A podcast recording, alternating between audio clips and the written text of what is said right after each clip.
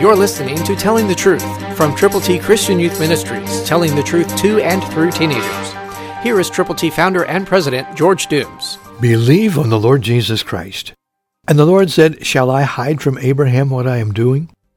Since Abraham shall surely become a great and mighty nation, and all the nations of the earth shall be blessed in him.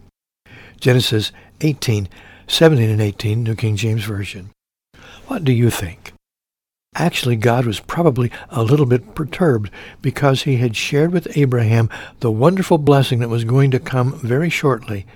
And when Sarah heard it, she laughed.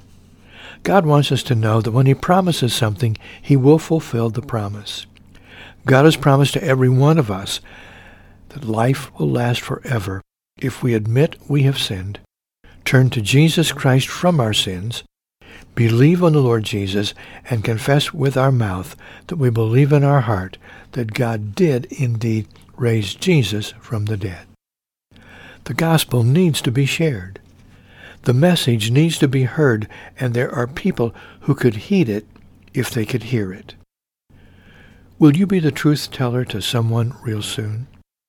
Will you take God's glorious gospel from its hiding place in your heart and tell someone Jesus saves?